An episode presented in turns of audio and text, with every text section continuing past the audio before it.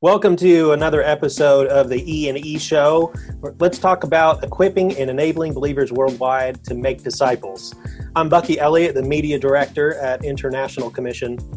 And today we have a guest I'm really excited about on the show.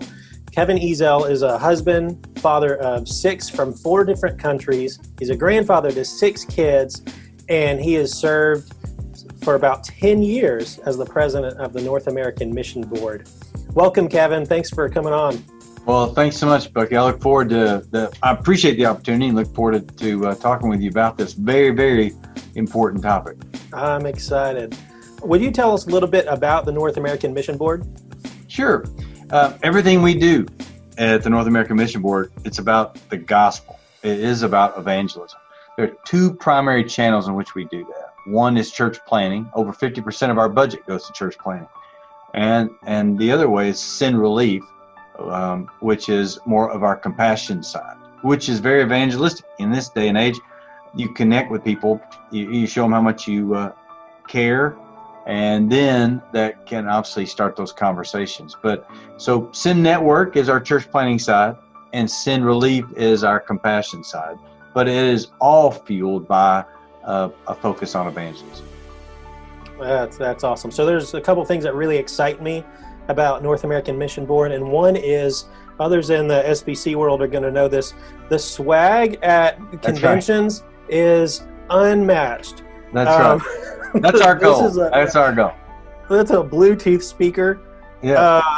Some coasters, just a couple examples. There's always a bag if you go to some of the breakout sessions. Just don't show them the NAMB boxers. Don't do that. Okay. Now I know there are some socks that have been sent out to pastors. That's kind of all the buzz on Baptist Twitter. So yeah, well, you know what, we're so excited about helping people take the next missional step. And what we want them, when they see something like that, that swag is all very intentional. It's part of our strategy. They see it, hey, I'm taking my next missional step. Because evangelism a lot like that. You gotta take the next baby step. I mean, you may not be, the Apostle Paul, but you gotta take the next step. And that's why we want them to, everybody loves international missions. When you think of domestic or national, you try to think, well, why do we need to do that? Mm-hmm. It seems like there's a lot of Christians here already. And so we have to make a little bit more splash in the water to get attention. But because we have so many people who pulled over the side of the road in their own walk with the Lord that are not focused evangelistically, and they've really not thought their life out, I don't believe, to the degree that they want to live intentionally. And that's what we're trying to help people do, is to live intentionally, focused on why God placed you here. Well, that's awesome. Let's talk about that. At IC, we focus globally. We work mostly globally with Baptist and other evangelical churches around the world. But we in NAMB share a passion and a ministry focus and a lot of the same ministry partners here in the States. And we share that focus for mobilizing Baptists to missions through evangelism and how they can take that next step. Right. And so tell us what role does evangelism play in NAMB's mission strategy? In 100% of it. I mean, the reason we exist is to come alongside churches, come alongside what we call associations or those local, come alongside state conventions, if possible, to help all of them take their next missional step. There are millions and millions of Southern Baptists, but we want everybody to take their next step. And that's different for just about everybody. And so everything about NAMB is about taking the next missional step. And we think if we can mobilize millions of Southern Baptists to share their faith, if we can multiply, there are over 47,000 Southern Baptist churches alone, not counting the evangelical churches. And if we could get the church to population ratio to where it really should be, we've lost ground, and the population has soared, but the amount of churches has not. And that's why we're where we are. And what's really scary is, especially in the Southern Baptist world, and any denomination, if we lose North America, we lose it all, because all 100% of the funding of our international missions in our convention is from the North America churches. And so we have to be strong in North America in order to ultimately keep the whole enterprise, if you will, or the whole ecosystem of missions in the Southern Baptist world alive and well. How are we losing ground in the U.S., do you think? And throughout North America? No, absolutely. That's a great question. I mean, you can look even in Georgia, where the population of Georgia increased, but the amount of churches has not at the same rate. Look it up. A place like Alabama, you're talking about sweet spots for evangelicals, if you will.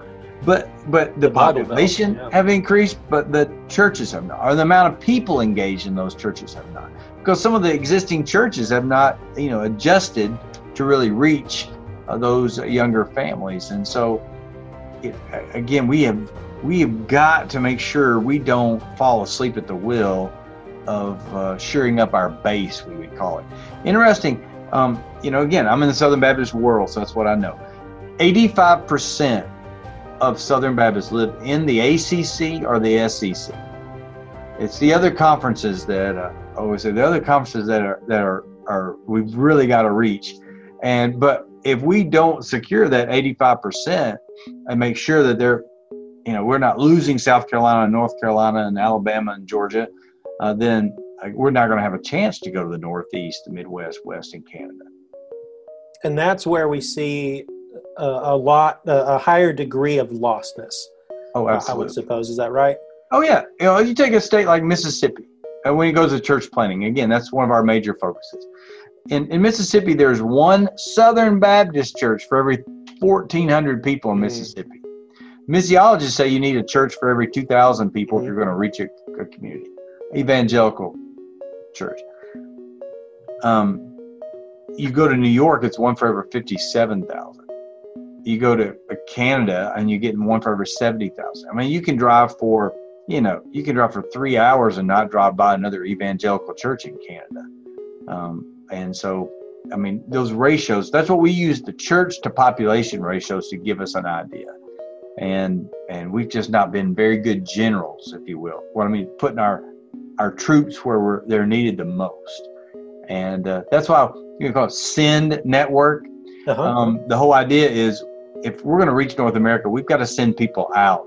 The Church of Antioch sent their best. They sent Paul, Barnabas, a couple other guys. They send their best out. And so often we're inwardly focused by nature. We want to take care. Well, we got to take care of ourselves. Well, Church of Antioch was a lot different than Church in Jerusalem because they sent out instead of focused on staying in.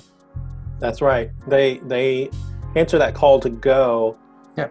And so we have our Jerusalem, and then we have the rest of the world, right? Yeah. And so they sent their best. Yeah. You know, so often we send the ones we don't want. You know, you send the staff members. Evangelist commissioners can be a little weird, and maybe that's why churches enjoy sending them off somewhere else. I'm totally kidding. Of course, we want them to send more and more, of course, and that's what we're talking about. So, some would ask though, if missions has a focus of reaching the unreached. We think about a lot of missiologists think and write about identifying unreached people groups and going to places where people don't have, not only do they not know the gospel, do they not have a relationship with Jesus, do not have access to a church, but they don't have access to the gospel at all. And that's where a lot of emphasis is put in missions, in evangelistic pioneering, right? Right. And so someone asked, why would we need to focus on church planting in a largely reached part of the world? So we've talked about this a bit already, that there are a lot of lost people. There are very few churches to population, particularly in the North American, Northeast, Northwest, etc. Talk a little bit about why that's a missional priority. And how do we engage lost people in a culture that has access to the gospel? Yeah. Well, sometimes, you know, if someone's in Texas or Arkansas or Mississippi, they look around and think, my word, we got this covered. Yeah. You know, this, but then you go to a place like Houston, which is one of the more international cities in all of North America. Mm-hmm. And people often, they think missions, but they don't understand that it's not like it is where you are. I mean, it's not like that, even in a Boston. You know, most people wouldn't know that a Salt Lake City, that whole Utah, Idaho area has the same level of lostness as China. But there's one of the best ways, I believe, internationally is to reach the students here. And as they go back intentionally, I mean, my word, there's not a better multiplication problem. We have right now, I think one of the biggest unreached people groups in North America are college students. There are over 21 million college students, and a large percentage of those are international. And we're making a very focused effort to go after collegians for that reason, because they're not only going to go to other countries, but they're going to go to Boston and LA and be an architect and be an engineer. But when you go, be a part of a church plant. And we have a go-to program where we encourage you to graduate and then spend the next 2 years in your job, wherever that is, but be a part. You know, you want to be a nurse, go to Denver. They need them badly there, and be a part of a church plant in Denver and LA and San Francisco. And you know, the beautiful part about that is you get on a plane, you can be home and see your mommy and daddy in 2 or 3 hours, you know? And I'm just saying that for some of the spoiled ones. That's a quick trip for a furlough. Yeah, exactly. And so it's just, and plus, you know, we have right now, we have some of our best church planners are bivocational. You know, I've got, not everybody's going to be a planner. They ain't going to be a part of a plan. Mm-hmm. That's what go-to is all about. But maybe you do want to be a planner. You can be both. And one of our best planners is he's a surgeon. And I mean, it's a girl. One of our best planners in New York is a school teacher, makes $80,000 to $90,000 as a school teacher. And is a church planner. We can't pay our church planners like that. That's right. And so what people forget is over 50% are bivocational or co-vocational. We mean co-vocational. They're intentionally doing another vocation so they can be missional in this way. And they're looking at doing that long term. It's not, I'm going to do this until I can become full time. And we're never going to reach North America if we have to do it with full time people. It's just not going to happen. Yeah, and those folks have the opportunity to live missionally and have a missional evangelistic focus in the marketplace where they are. Mm-hmm. And that's something that's really important, I think, for those of us who aren't called to church planting specifically. Yeah, all of us are called to evangelism. Yeah, and mission where we are.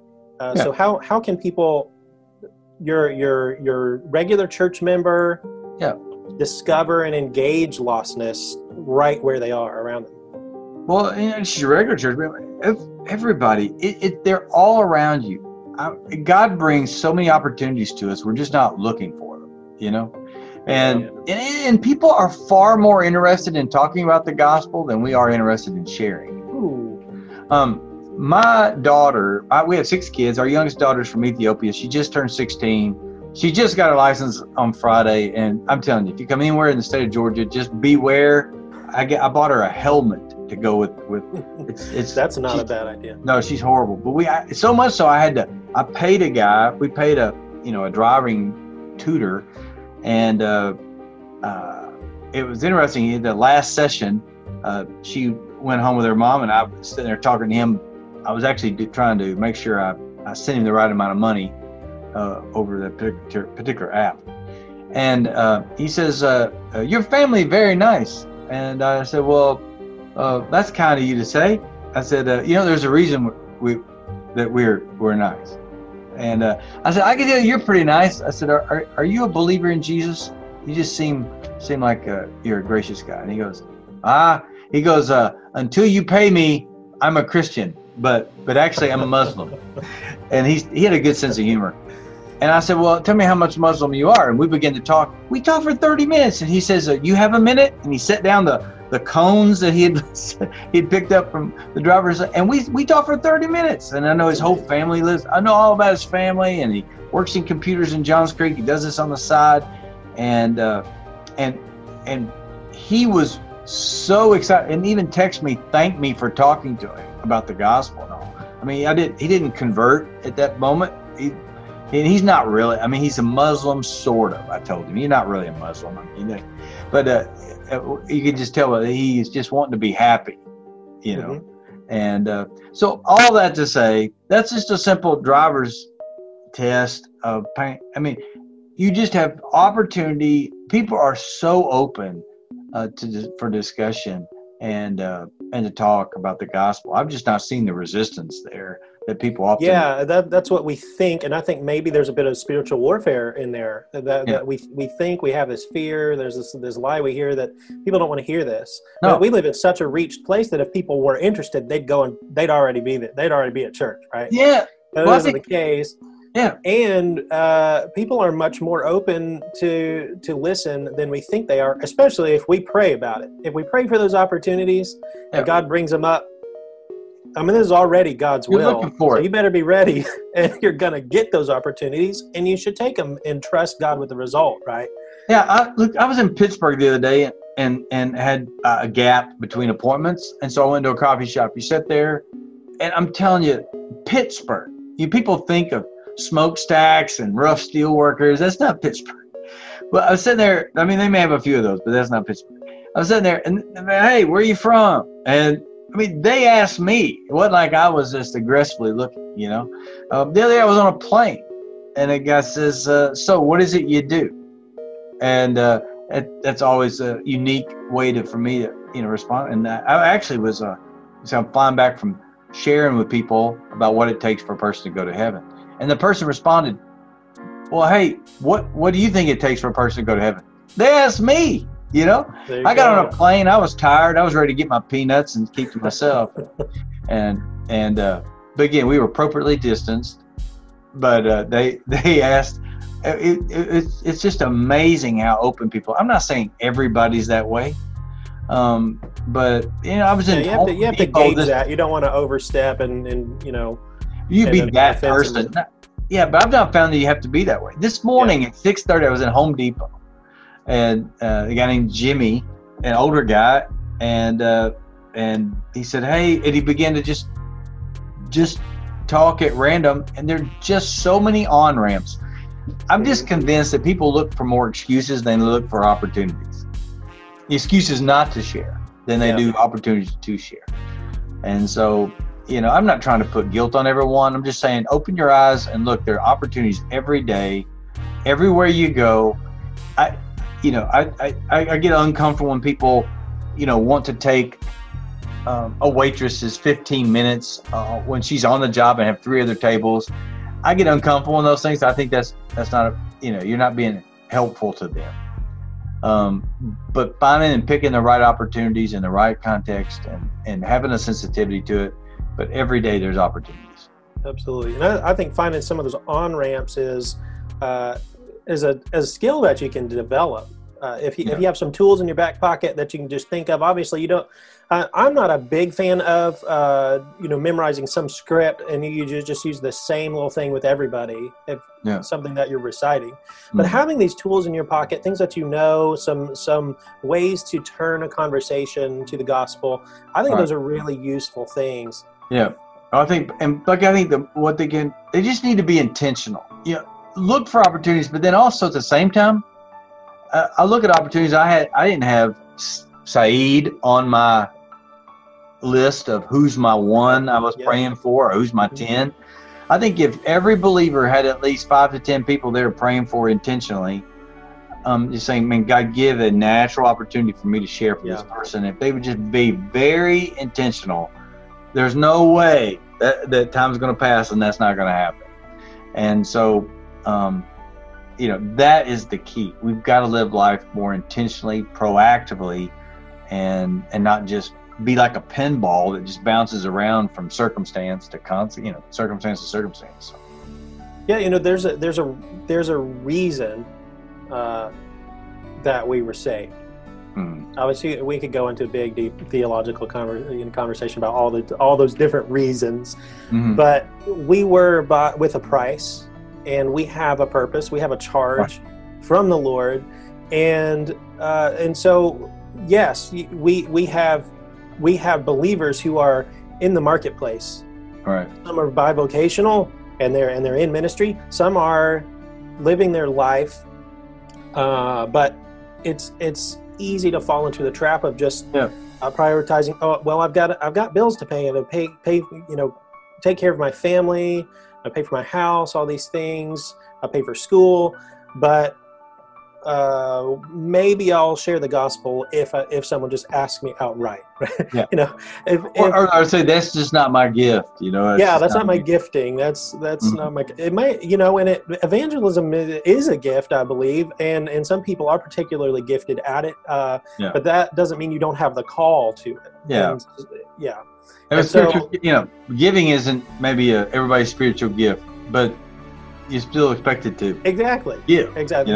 Things that are just a part of the Christian life as Jesus described them and gave us a charge for, but it's also a huge privilege and a huge joy, an amazing joy to share the gospel with people. Sometimes you see that light come on, sometimes you don't, but it's always a joy to share Jesus with someone. Oh, absolutely. I've never been disappointed that I've done it. It has been very awkward. I've gotten some pretty bad reactions sometimes from people who were not open, but that's very rare, just like you said, and I'm always glad. Right. It's always a joy to do that. Because you're giving out hope. You are given a reason for the hope that's in you, and that's always a positive thing. It's always worthwhile. Right. Absolutely.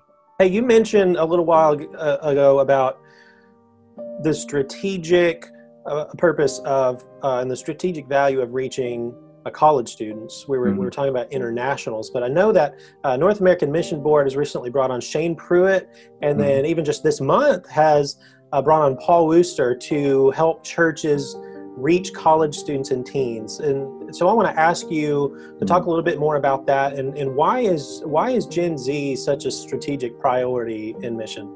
Well, if we're going to reach North America, they have to be very close to the center of the target of what you're doing. And we have, in Send Network side of what we do, in the church planting side, we have collegiate church planting, and that's going extremely well. It's one of the fastest growing things we have in Send Network. But in addition to that, we have campus ministers all over North America, and we didn't feel like that there is any way, that we want to be a resource for those guys. We have millions of unreached, but we also have hundreds of thousands of reached kids on these campuses that we want to equip and help them be evangelistic and to encourage, and want to encourage those campus ministers. And so we just believe in our tribe, our denominational family, there needs to be someone who helps put our resources out there for them to do that. And we are going to be laser-like focused at trying to reach collegians because we believe it's strategic. They go to these countries, you're not having to pay for missionaries to go. They're going there for jobs. They're going all over North America, and we've got to send them, in a very strategic way. And we need to support the thousands of campus ministers out there that are very strategically placed all over North America. We need more, and we're going to do everything we can to provide for them. Basically treat it like, my grandfather was a farmer. We treat it like a salt lick. We put all the resources out there, and whoever wants to come up and use it, they can. But we don't control anything. We just put resources out there to help them and really draw attention to the need and stir a passion within the hearts of people. What are some of the resources that, ordinary churchgoers and also pastors, ministry leaders can access and use to help foster a culture of evangelism, help them reach Gen Z and internationals and just everyone around them? Yeah, well, that's a great question. Obviously, I'm partial. You go to namb.net, namb.net, and click on evangelism, and you'll see an endless amount. You don't have time for me to go into all the detailed one, but we have a Who's Your One, just making sure everybody has at least one, hopefully 5 or 10, but at least one to share with. And they're also... there's links there to, if you're sharing with someone who's Muslim or someone who's Church of Christ or whatever background they may have. People are very religious talking, but so often they don't have a relationship. Right. And it shows you what they believe and then what we believe and how they intersect. And it helps you, be able to connect with neighbors. And there's endless amounts of resources there. We're also part of what Paul and Shane are working on is coming up with a whole, a web page for child, how do you and when do you share with children? How do you and when do you share with junior high and senior high and not only just collegiates? And so again, there's millions upon millions. We've got to focus on this Gen Z, and we're going to do that. But namb.net/evangelism, or just, you'll see when you come up namb.net, click on evangelism, and there's tons of stuff there. Yeah, that's great. I've checked out some of those resources as well. I think some of those tools like Who's Your One are really, really helpful. Mm. And all of those resources to help you talk to people from different backgrounds. That can take away some of the intimidation that maybe you feel. Yeah. Don't know how to talk to somebody who's Muslim or what have you. But that can help. Again, we want to have conversations that are guided by the Holy Spirit, motivated by love. That's why prayer is so important. Right. But it's good to have some tools. And I see we have some tools as well. We've created a toolkit called Storytelling with Purpose. Yeah. People tell the story of the gospel, use their own testimonies and the Bible. Yeah. Share the gospel, some great conversation guides there. And then we have an E+E training workshop where people can join, register, join us for a 1-hour workshop to learn a particular tool or about a particular topic like prayer. That's perfect. And practice that in little breakout sessions. Yeah. And so you've learned the tool, you've practiced it, and then now you're equipped to go and use it. What's most important in evangelism is reps. You talk about practice. I've always reminded that Allen Iverson interview of practice. You talked to me about practice. Who am I to practice? It's all about reps. Yeah. You gotta have reps, and then that makes it just naturally flow. It's not like something you do; it's who you are. And that's really helpful. Yeah, thanks for that. I love that. And when it's who you are, those conversations are those, and opportunities are going to come up left and right. Right.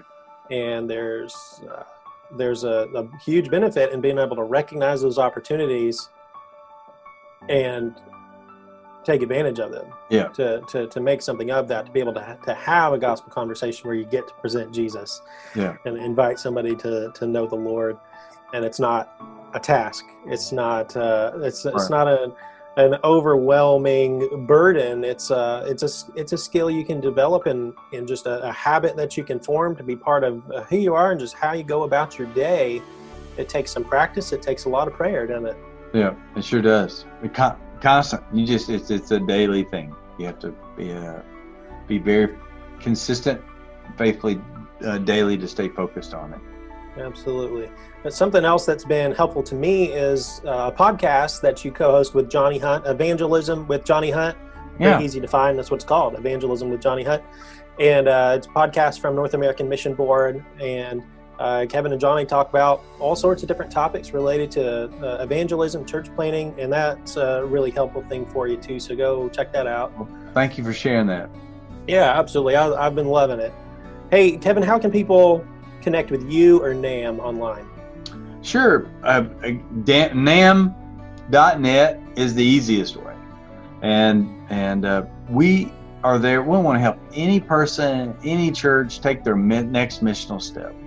And so we're just grateful for partners like yourself. And we're all about the same thing. We're just trying to get people on track, share their faith. And it's incredibly needed now. More than ever. If we're going to reach the world, we've all got to take responsibility to do that. But namb.net is the easiest way to do that. Absolutely. Well, thanks for sharing that. Thanks for this conversation. I could go on and on with you talking about this.